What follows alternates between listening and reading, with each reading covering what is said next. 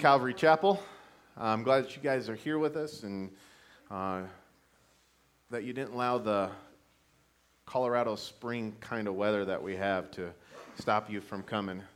Um, there's a few announcements here for you guys that are in the bulletins. We have our men's breakfast that's um, coming up here pretty soon. If you see that there, um, it's going to be May 21st and um, at 8 a.m. And that, that's here at the church.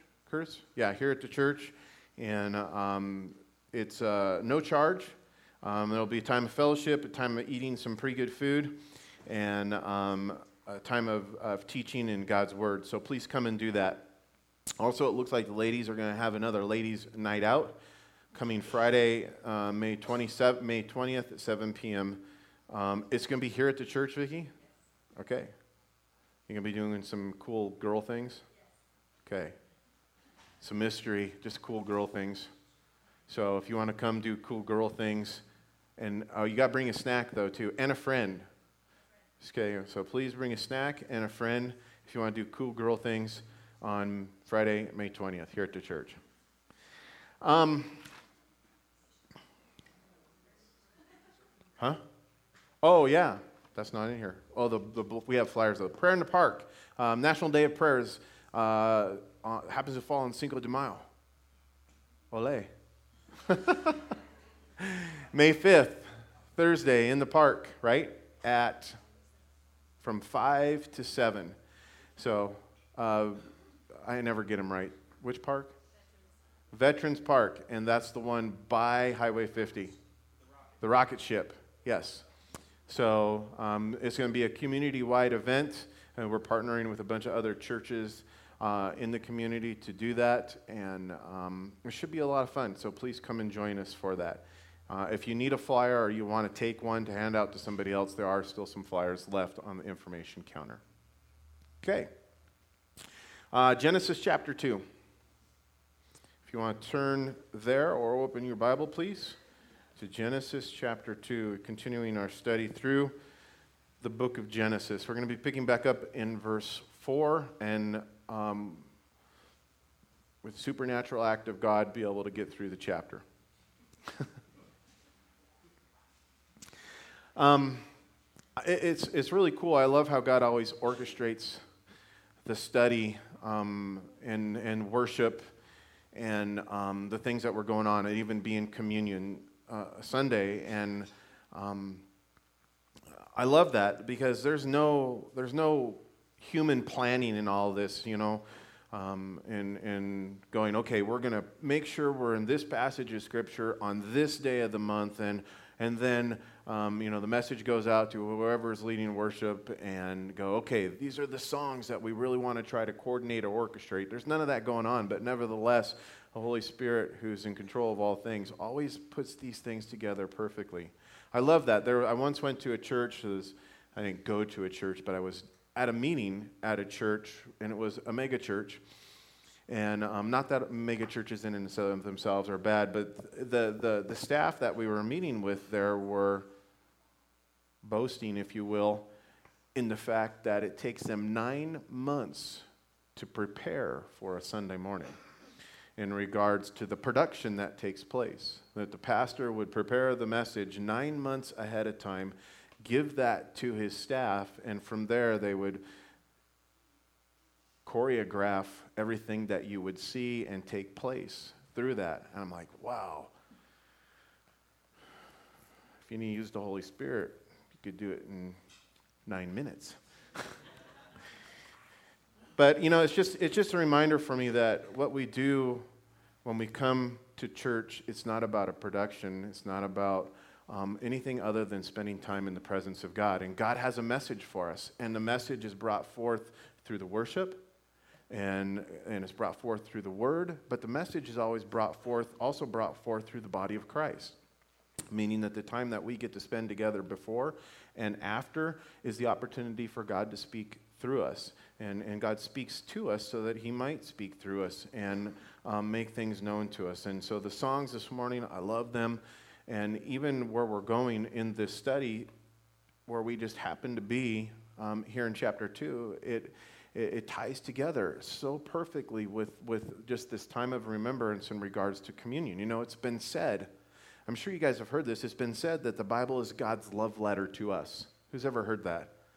Yeah, I mean, it's God's love letter to this. And in my study of God's Word, I have found, and maybe you too, that every single book of the Bible, and, and I would even step out to say that maybe even on every page of the Bible, but for sure, in every book of the Bible, it contains examples of God's love for us.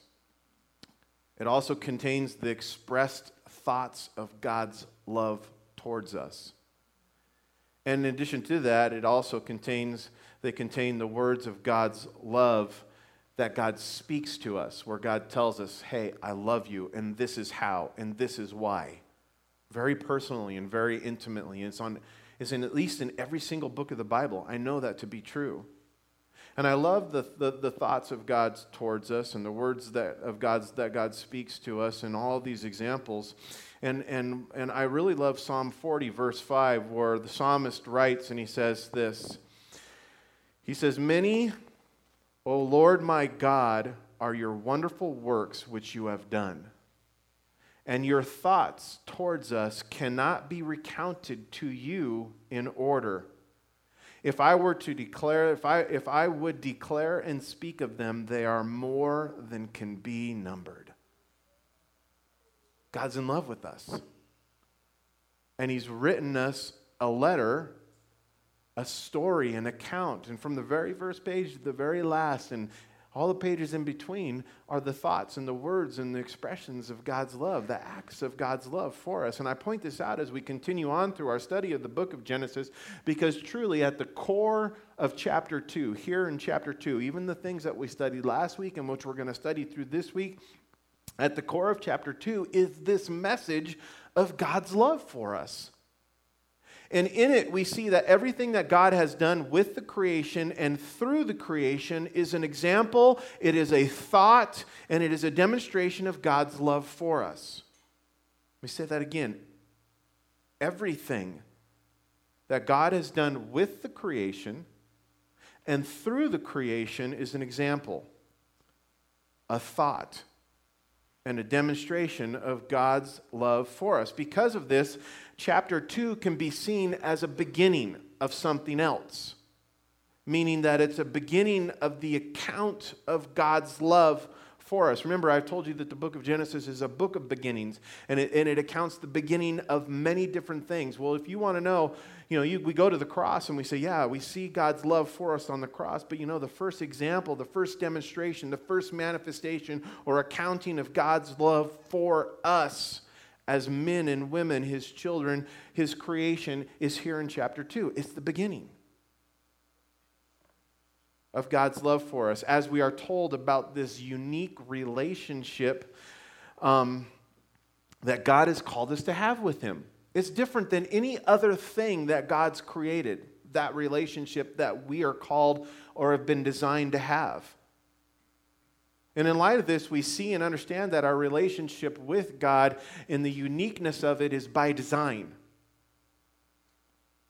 and that every single aspect of our relationship with God reveals his love for us. And we're going to we've talked a little bit about the different aspects of the relationship that we're called to have with God or that we've been designed to have by with God, but we're going to look at some more of them here in chapter 2. And again, if chapter 2 is the root or the focus or the beginning of God's love for us, these aspects of God's uh, of our relationship with God are just manifestations or just avenues of how God reveals his love for us. And not only that, it explains these aspects of our relationship that we're called into and designed for with God. It explains our purpose in life. Ultimately, our primary purpose in life. So many people, you know, if I'm created, then they go, Why'd God create me? What's my purpose in life? And, and so often we think that our purpose is wrapped up in an education or in a job. You know, it's what we do. And that's not it. That's not what God's created you for. It's not what He's designed you for. Ultimately, now all of those things may be part of, of, of what God's called you to be, But that's not what that's not the purpose of your life. You know, it's it's it's men the purpose of our life isn't to be good at whatever job we do. Ladies, the purpose of your life isn't to just be a, a, a, mom. And I use that word just in a light word, not like the world does, but there's a greater call in your life than mother or, or, or spouse, which is very noble. It is. Is, is one of the greatest things. But that's not the purpose for why God created you, for why God designed you. Think about it. God has created us and designed us for that love, relationship with Him. That's what's primary. God could have created us for any purpose. As a matter of fact, you look at the creation, and someone told me as I was talking to them about this, and we were kind of thinking about it, he said, Other than mosquitoes, I see how everything has a purpose in God's creation. What is the purpose of a mosquito? You know? But you know, you think about from the very smallest insects, and and and and and you know, one of the things uh, my my wife loves the peonies flower. You guys, they start to bloom about this time of year, and they're beautiful.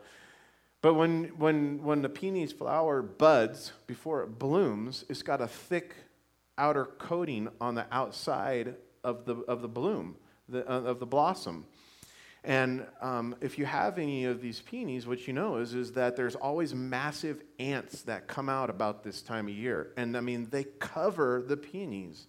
And if you don't know what they're for, like this one person did, they went out and then sprayed their peonies with insecticide and killed all of the ants. Well, you know what happened? The buds didn't blossom. And the reason why is, is because the ant eats that outer wax shell around the, the bud, and that permits this beautiful flower to open up. Evolution is amazing.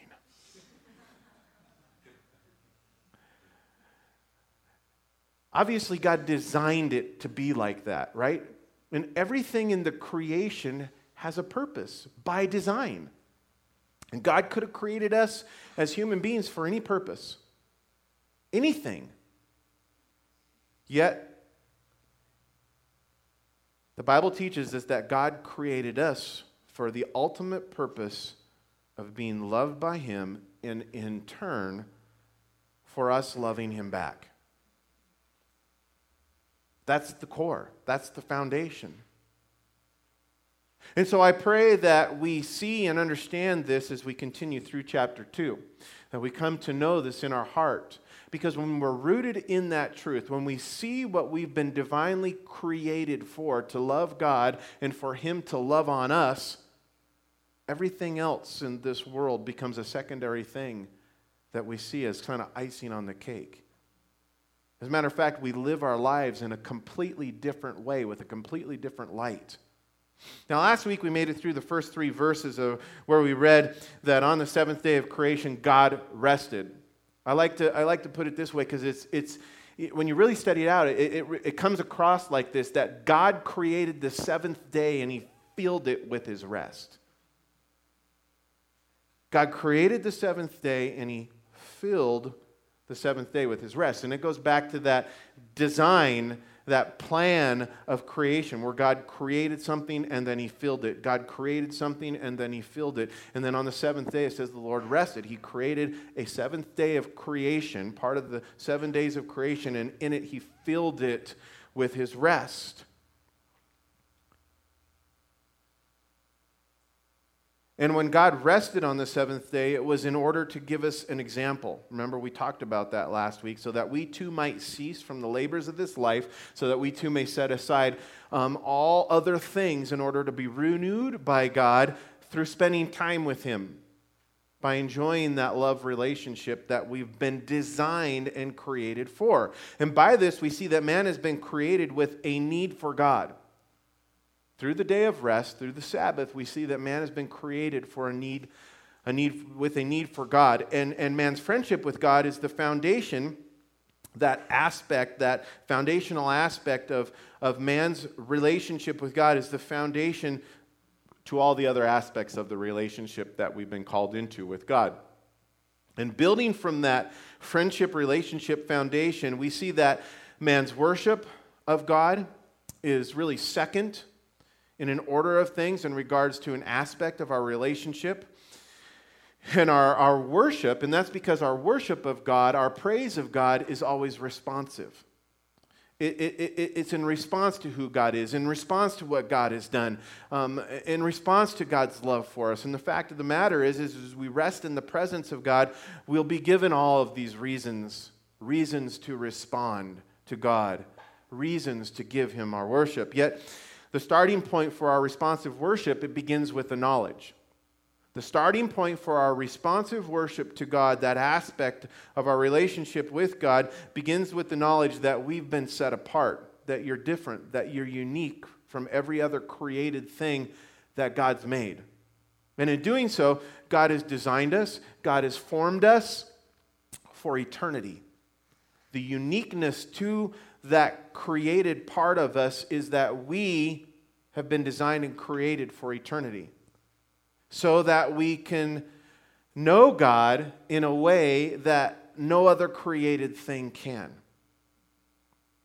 Now, as we pick back up in verse 4 and we continue on through this chapter, um, man's worship of God and also man's service or loyal service to God and the authority and provision from God is what's being revealed to us through the retelling of the creation account. Okay, these are the additional aspects of our relationship with God that's rooted in the love relationship that is being revealed to us here in chapter 2. Again, it's, it's the worship of God, man's worship of God, man's service and loyalty to God, or, or loyal service to God, and also the last part, man's provision from God these are what are being revealed to us through the retelling of the creation account.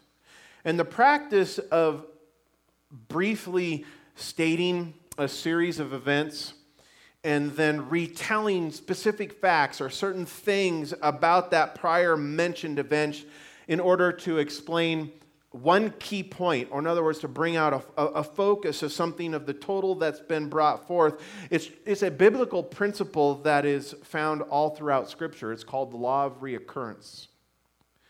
And the retelling of the creation, creation story here in chapter 2 is really the Holy Spirit's way of emphasizing God's love for us and explaining man's purpose for life, which is seen in these additional aspects of our relationship with God. Now, I point this out to that detail because there are some people who do not believe in the creation account that will attempt to use the Bible against the Bible, and they will say, Well, which creation count do you believe? The one in Genesis chapter 1 or the one in Genesis chapter 2? As if, the, as if there was two different creation accounts.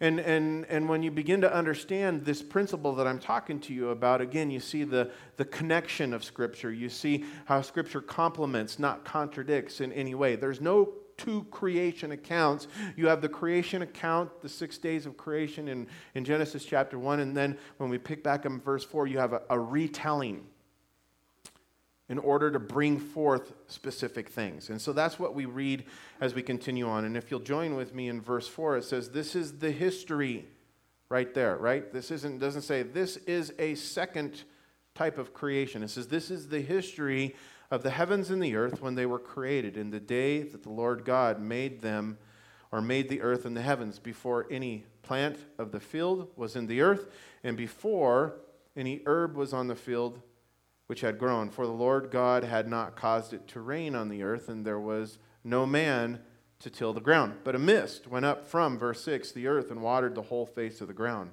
And the Lord God formed man from the dust of the ground, and he breathed into his nostrils, and the breath, breathed into his nostrils the breath of life.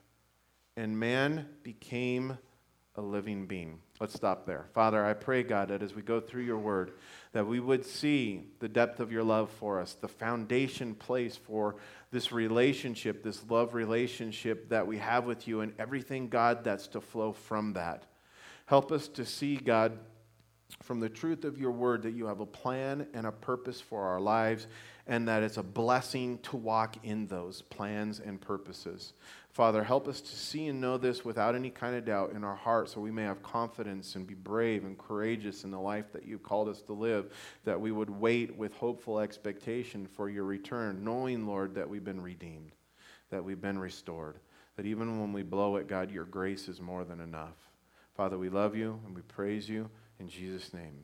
Amen. Now, in these verses, and in the light of the creation being recounted here in these verses, we see that the focus or the main key points that are being illustrated is really being put on um, the creation of man and our relationship to God.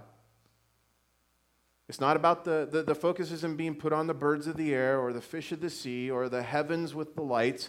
The, the main focus, the recounting or the retelling that we're having here is so that we get more information about us this part of creation that is us, that, that relates to God in a unique and special way.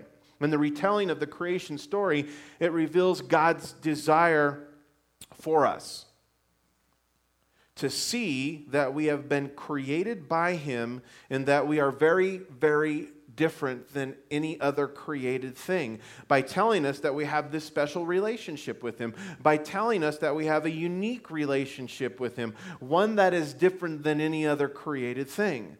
Yet the world, guys, the world would have us believe otherwise. That we're not unique, that we're not special, that we're not different.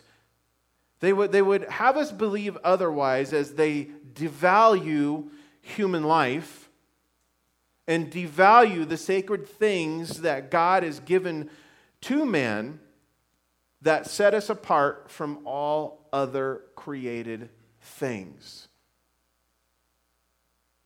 But it's not the fact that we've been created with some kind of special or precious materials that makes us special. Considering if we look back to chapter 1, it tells us that man was formed from what?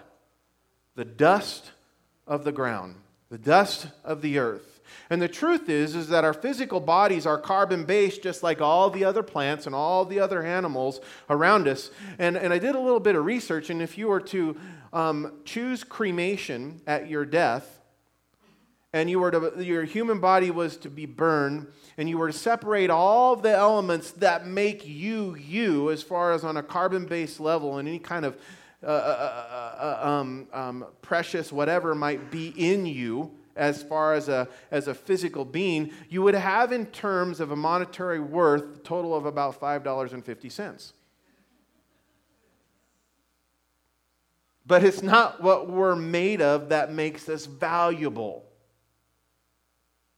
Rather, it's the fact that we've been made in His likeness. That's what makes us valuable. And when God breathed life into us, you know what happened is we were given a soul, a spirit that lives on beyond the physical after the body returns to the earth. The point is is that you and I as a special created things, we bear the very image of the eternal God of the created who created all of the universe. We bear his image. We've been created in his likeness. And, and in light of that, we see that we've been created to live for all eternity, to live in fellowship with Him. And this is important to note for many reasons. To begin with, this helps us understand the value of human life. But, for, but, the, but the foremost reason for why it's important for us to know, the foremost reason why it's important for us to understand that God has created us in his image is due to the fact that man's worship of God, man's service to God, man's loyalty towards God is rooted in the understanding of this truth that we've been created in his likeness, given an eternal part of us that will be in eternity, hopefully in the presence of God for all eternity. King David understood this and he wrote of it in Psalm 139, verses 13 through 16. And in David's words, revealed to us is the second aspect of our relationship to God or with God when David said this in verse 13 He said, For you formed my inward parts. You covered me in my mother's womb. He says, I will praise you. I will praise you, for I am fearfully and wonderfully made. Marvelous are your works, and that my soul, my soul knows very well. My frame was not hidden from you when I was made in secret and skillfully wrought in the lowest parts of the earth. The point is, is when David, David um, meditated in this psalm, when he considered, when he meditated on the fact that he had been uniquely created by God so that he might know God, so that he might have fellowship with God, praise and worship was his response. And man's worship of God is the second aspect of our relationship with God. We have friendship, fellowship with God, a love relationship with God, and out of that flows worship, praise. But true worship of God is always responsive, and responsive worship starts with this understanding that we have been uniquely created, that God set us apart from every created thing. Why? For Him. That's the purpose of why we've been created for Him. And it flows from this understanding, praise and worship, it flows from the understanding that He has formed us in His likeness. And there is nothing about us that is hidden from Him. Therefore, the eternal part of us is motivated do you see that? The eternal part of us, the soul, is motivated and even, dare I say, compelled with that knowledge, with this understanding. There's a compelling a, a, response that we cannot deny with inside of us to worship God in humility, not just as the creature to the creator, but as one who is deeply loved. Now, in verse 8, as we read on, it says, Then the Lord God planted a garden eastward in Eden. We read this a little bit last week, and there he put the man whom he had formed. So God created a garden, the man whom he had formed, the man who he had, who he had breathed life into. God took him and he said he put him in the garden. And then there's the description of the garden as we, as we read on down, and then it talks about the rivers and those kinds of things. And then in verse 15, it says, Then the Lord God took the man and put him in the Garden of Eden. Why? To tend it and to keep it. And then, verse 16, the Lord God commanded the man, saying, Of every tree of the garden you may freely eat, but, verse 17, of the tree of the knowledge of good and evil you shall not eat. For in the day that you eat of it, you shall surely die. Now, in these next sets of verses, we read about two additional aspects of created man's relationship to God.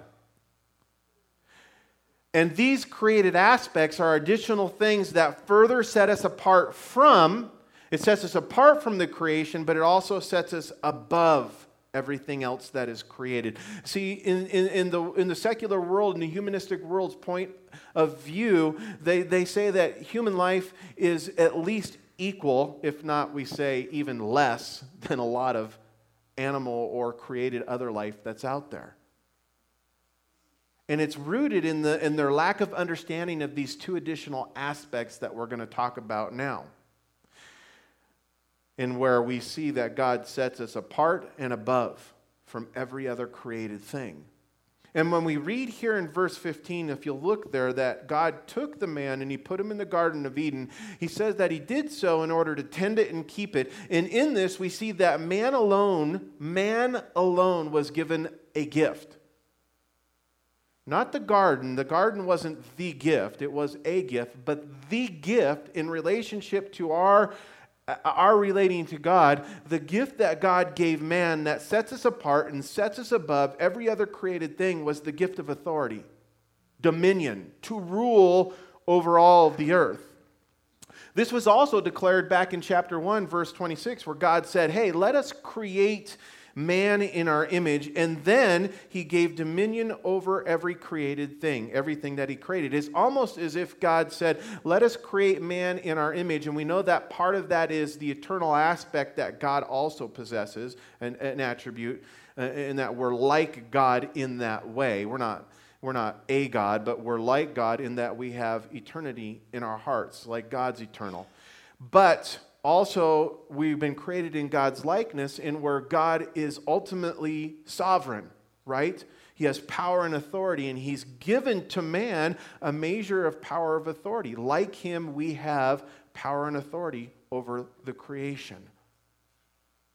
But when we read here or read on in verses 16 and 17, where we're told about the tree of the knowledge of good and evil, and how God commanded us, saying we can eat from all of the trees except from the tree of the knowledge of good and evil, we also see that man was given a second gift, and it's called free will.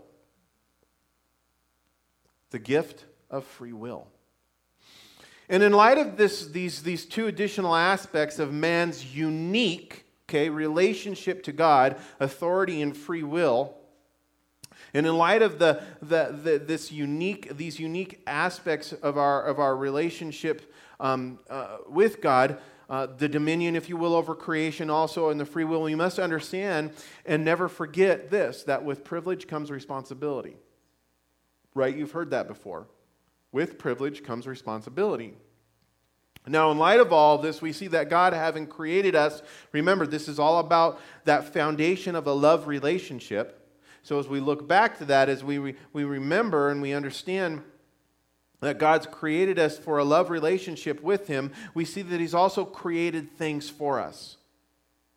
That's a demonstration of His love. He loves us and He created things for us. What? Everything that we see the stars in the heaven, the moon, the sun, the galaxies, the earth beneath our feet, the mountains, the seas, all of the animals that are in them, the air we breathe. God created it for us, it was a gift. He loves us and He's given us things. He's given us this world, this creation for us to enjoy, for us to live in. And in light of this, as we see these things and consider these things, we got to know that God expects for us to tend them and keep them. That's what he says. You know, when you give a gift that's dear to you, or you buy your kids something special, you know, you want them to take care of it. And with this gift of the creation, you know what? We're ultimately responsible to God, are we not? That's what we're being shown here. That's what we're being told here is we're ultimately responsible because with authority comes responsibility and we're responsible to God for the things that he has given us and we're responsible in additional to that not just with what he's given us as the things but with the authority that God has given to us we're, we're, we're responsible for that as well. Therefore, it's essential for us to be good stewards to exercise our authority responsibly through this aspect of our relationship with God, through our loyal service to Him. This is evident by what we read here in verse 15. Look back there with me, real quick, where it says that man was put in the garden in order to tend it and keep it. The word tend here is the Hebrew word abad. And it literally means, listen, to do work or labor for another as a servant. That's what this word means. To tend or to keep. That word tend, abad, means to work or to labor for another as a servant. Another, also, excuse me, also the word keep, which is here in the Hebrew, is the word shamar, and it means to guard, uh, to, to, to watch, and to protect or to save as a watchman. So when we read here about man's call to tend and keep, it means that we're responsible to God to maintain and oversee the gift of his creation that has been entrusted to us. And the fact of the matter is is that stewardship, which is first revealed to us here, is a principle that's brought forth throughout all of scripture. through the entire Bible. And at the root of stewardship is our service and loyalty to God who owns everything that we've been entrusted with. So, whether it's the air we breathe, or the water that we drink, or the land that we walk on, or the plants or the animals that we eat, they all need to be cared for with respect. In addition to this, the mindset of stewardship, it carries into our personal lives, into our individual lives, with the things that God gives us individually, such as your spouse or your children or the material things that God's put in your possession. And we must serve God and we must be loyal to Him as we tend and keep these things in accordance to His will, not our own will. Right? Remember, we've been given a free will. And I say this because many people take advantage or they take this privilege and this responsibility that's been given to us, this gift that's been given to us by God that sets us apart from every created thing, and, and they, they can take that tend and keeping to an extreme. And in turn, listen, when you go to an extreme, in the tending and keeping, and I'm going to explain that a little bit, but I want you to see the root of this. When we do this, you ultimately do not serve God, nor are you loyal to Him. You, neg- you neglect that aspect of your relationship to God that we've been created and designed for our service, our loyalty. One of the ways that many do this is by failing to acknowledge, first of all, God as the creator. Okay? God is the creator who's given this command to be a good steward over everything that he's entrusted to us. And in their failure to acknowledge God as the creator, as the owner of all created things, people wrongly believe that they are serving the creation that they're caring for it. Oh, we love this tree. They believe that they're serving the creation as they care for it. However, in doing so, the creation then takes the place of God. And this takes us from the care of the created thing to the worship of the creation. We might see this today in those who call themselves environmentalists. However, the Apostle Paul writes about this in Romans chapter 1 and says, When we deny, listen, this is where it all roots back to. God is the creator, right? God is the owner. Paul in Romans chapter 1, he says, When we deny the headship, when we deny the power and authority of God and do not give him the honor that he is due, how is that? In a response with our service, with our loyal service to him. He says, when, he says, when we deny the headship and the power of God and won't give him the honor that he is due, Paul says we begin to worship the creation and not the creator. And when this happens, guys, there's no service to God. Likewise, let me just bring it to the other side of things because there's another extreme, right? If you have one extreme, then you're going to have the other side of it. And there's another side of things. And when there and, and the other side of things on, uh, in the extreme is, is those there are those who fail to acknowledge God as creator, but there's also those who fail to acknowledge God's authority. To acknowledge the authority that God has given to us through him. And when a person fails to do this, um, the value, when you forget, when you, you fail to acknowledge the authority that's been given to us from God, what happens is a person, when they do this, they fail. Um, what happens is the value they place on creation is not the same that God places on it. It's not the same as God. Sadly, when a person does not value God's creation, you know what happens? They abuse it.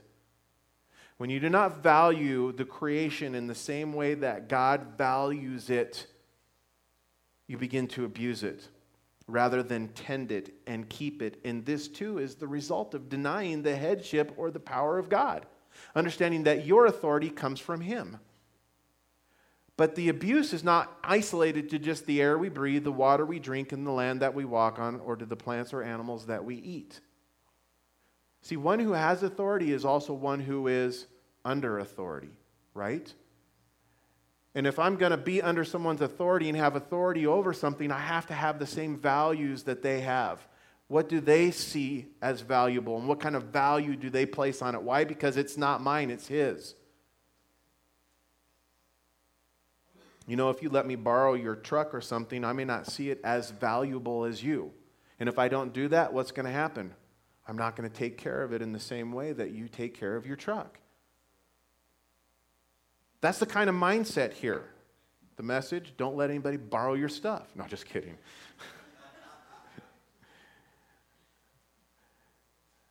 let me say this again the abuse is not isolated. Often we think about this in just an environmental way where they say, oh, Christians don't care about the environment, right? And they want to pollute the air and water, and because if you're not in, because environmentalism is a kind of religion. And so they go to the other extreme and say, well, you guys don't care about it at all. That's not true. If we, if we value and see God as the authority and that we're one under authority who's been given authority, we're going to place God's value on it, and God sees it as valuable. Not just the air we drink, breathe, the water we drink, or the land we walk on, or the plants and the animals we eat, but more importantly, what we see going on is, is if we don't have the same authority or see that we're under authority with authority, then there's a valuing and a disregard for human life. And when this happens, guys, there's truly no service to God. Do you see how that comes back to?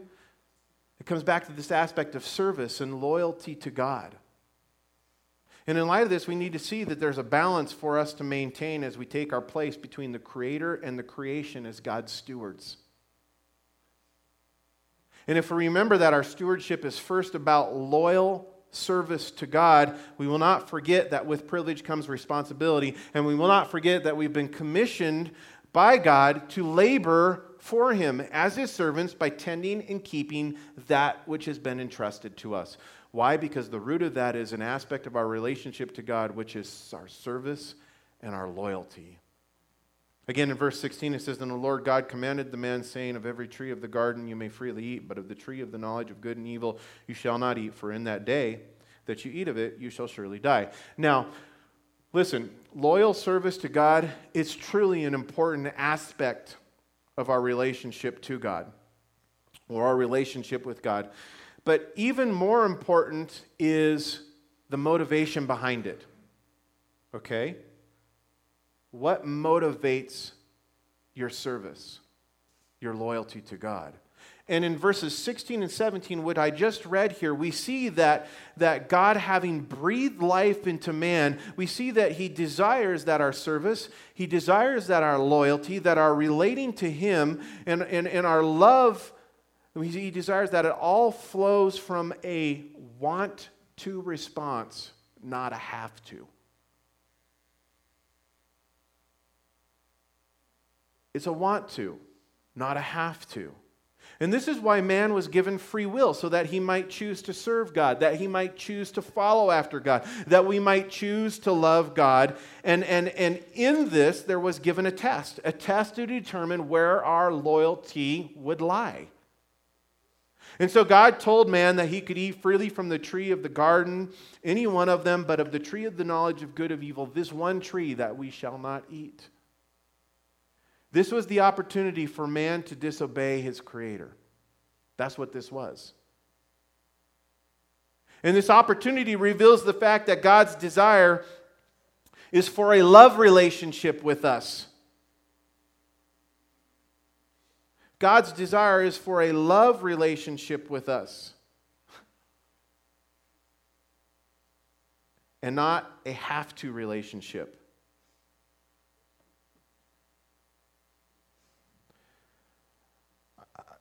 I really don't know how to.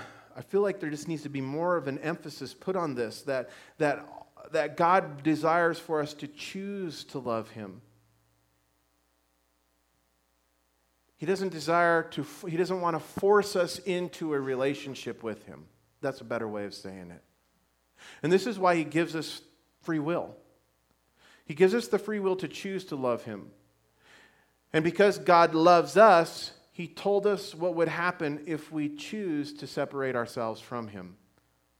If we choose with our free will to, to, to, to abandon His will, to reject His will. And we must understand that God's desire was not to destroy us by giving us a choice. That wasn't God's desire. Surely, if you eat, you're going to die. You know, it's not God's desire. God made it clear when He told man that if we choose to give our loyalty to anything or anyone else, that we would surely die. And the underlying reason for this death is because man's choice to eat from the forbidden tree or, or any one of our choices to disobey God in any kind of way is really a choice to separate ourselves from God. My will be done, not yours. That's what we're saying. Where we, with our free will, choose to not be in the will of God, choose to abandon that love relationship with God. And often we wrongly think that God is punishing us for our sin. You know, if you eat, surely you will die, or, or if you do this, surely you're going to do that. The blessings and the curses that we even see attached to the law in the Old Testament. But the reality is, Bible makes it clear that it's the sin that brings the consequence, not God. It's the sin that brings the consequence. In the book of Numbers, in chapter 32, verse 23, it affirms all of this by pointing out and telling us that when we sin against God, it's not God who seeks to destroy us or seeks us out to destroy us, is what it says, but it's the sin that seeks us out. It's the consequence of, attached to the sin that seeks us out, and its desire is to destroy us.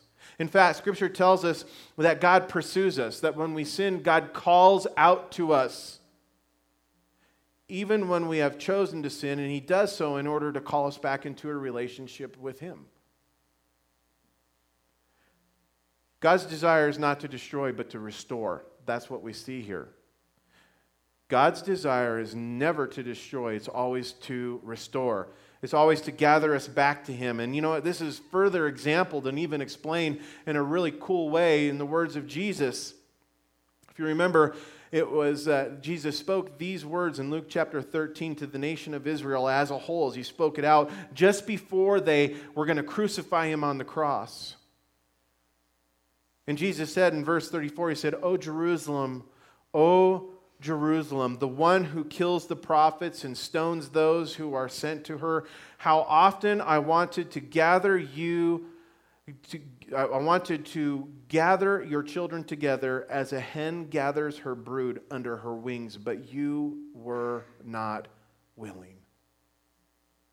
Even in the midst of the rejection, even in the midst of, of, of, of God's people, if you will, the chosen people, the Hebrew people going, We don't want you. We're going to crucify you. We're getting rid of you. Christ said, I just wanted to gather you. I wanted to pursue you, to restore you, to reconcile you. And when God said to man that if, if he were to eat of the tree of the knowledge of good and evil, that he would surely die, it was to point out the fact that death is not so much, um, uh, to point out the fact that death is not so much the consequence of sin as it is the result of an action. Do you see that? In other words, because God is the creator of all things, he has to ultimately be the sustainer of all things. If God truly created everything, then only everything that He created can be sustained by Him. And if God, being the creator, is also the sustainer of all things, that means that no created thing, listen, if the creation has to be sustained, then no created thing can live apart from the creator. And we can only have life if we remain in the creator's presence, in the creator's will. Remember, it was Jesus who said, and he gave us a good picture of this in John chapter 15. He said, I am the vine, and you are the branches. He who abides in me, and I in him, bears much fruit. Without me, you can do nothing. If anyone does not abide in me, he's cast out as a branch, he's withered, and they gather him up and they throw him in the fire and the burn. Why? Because there's no life in them. God being the creator, God being the sustainer, there's no life apart from him. Now, we know that the very first man failed this test that God gave right? And with his free will, he ate from the forbidden tree. We're going to read about this in the chapters to come. And he eventually died. But the truth is, is that we all fail this test, every one of us. Every one of us in our free will choose sin. And in doing so, we separate ourselves from God. We're going to kind of end with this, so the worship team, if you guys want to make your way back up.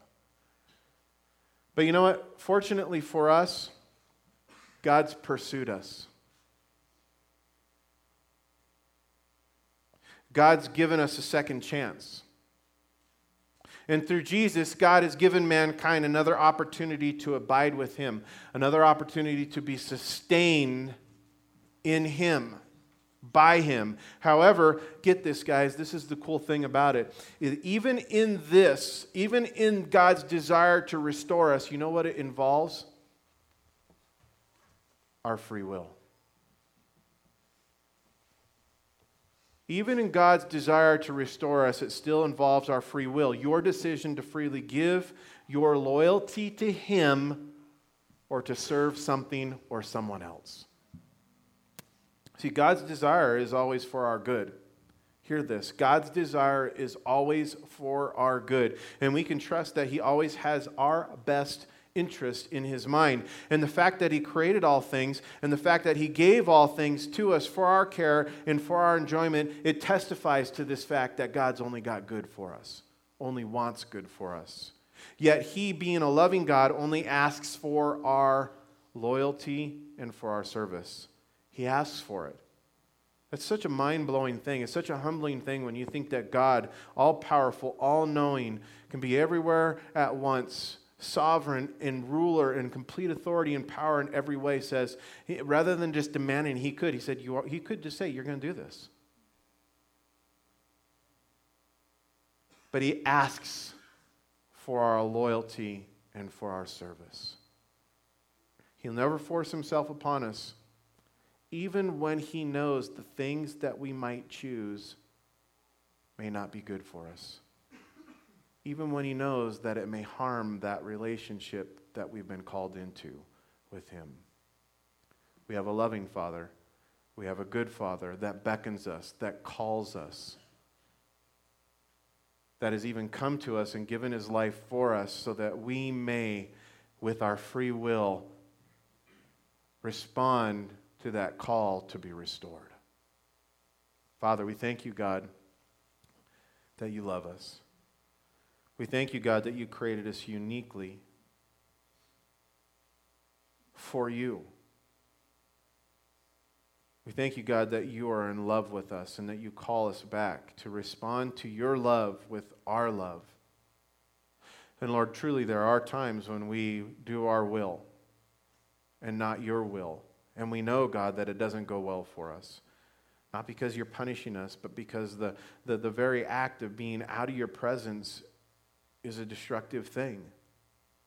God, you're the giver of life and you're the sustainer of life. And so I pray, God, that you would help us to see this on a day to day basis, that we would forsake the things of this world, those knowledge of trees of good and evil, and God, that we would only eat from the tree of life, from your Son, Jesus Christ. God, help us to do that in a practical way, God, by just being in love with you in return, allowing our hearts and minds to be focused on the goodness and kindness that you've shown us. And Lord, allow our hearts to respond with you, respond to you. Father, may we go from this place with praise on our lips and with your love in our heart. In Jesus' name we pray. Amen. you guys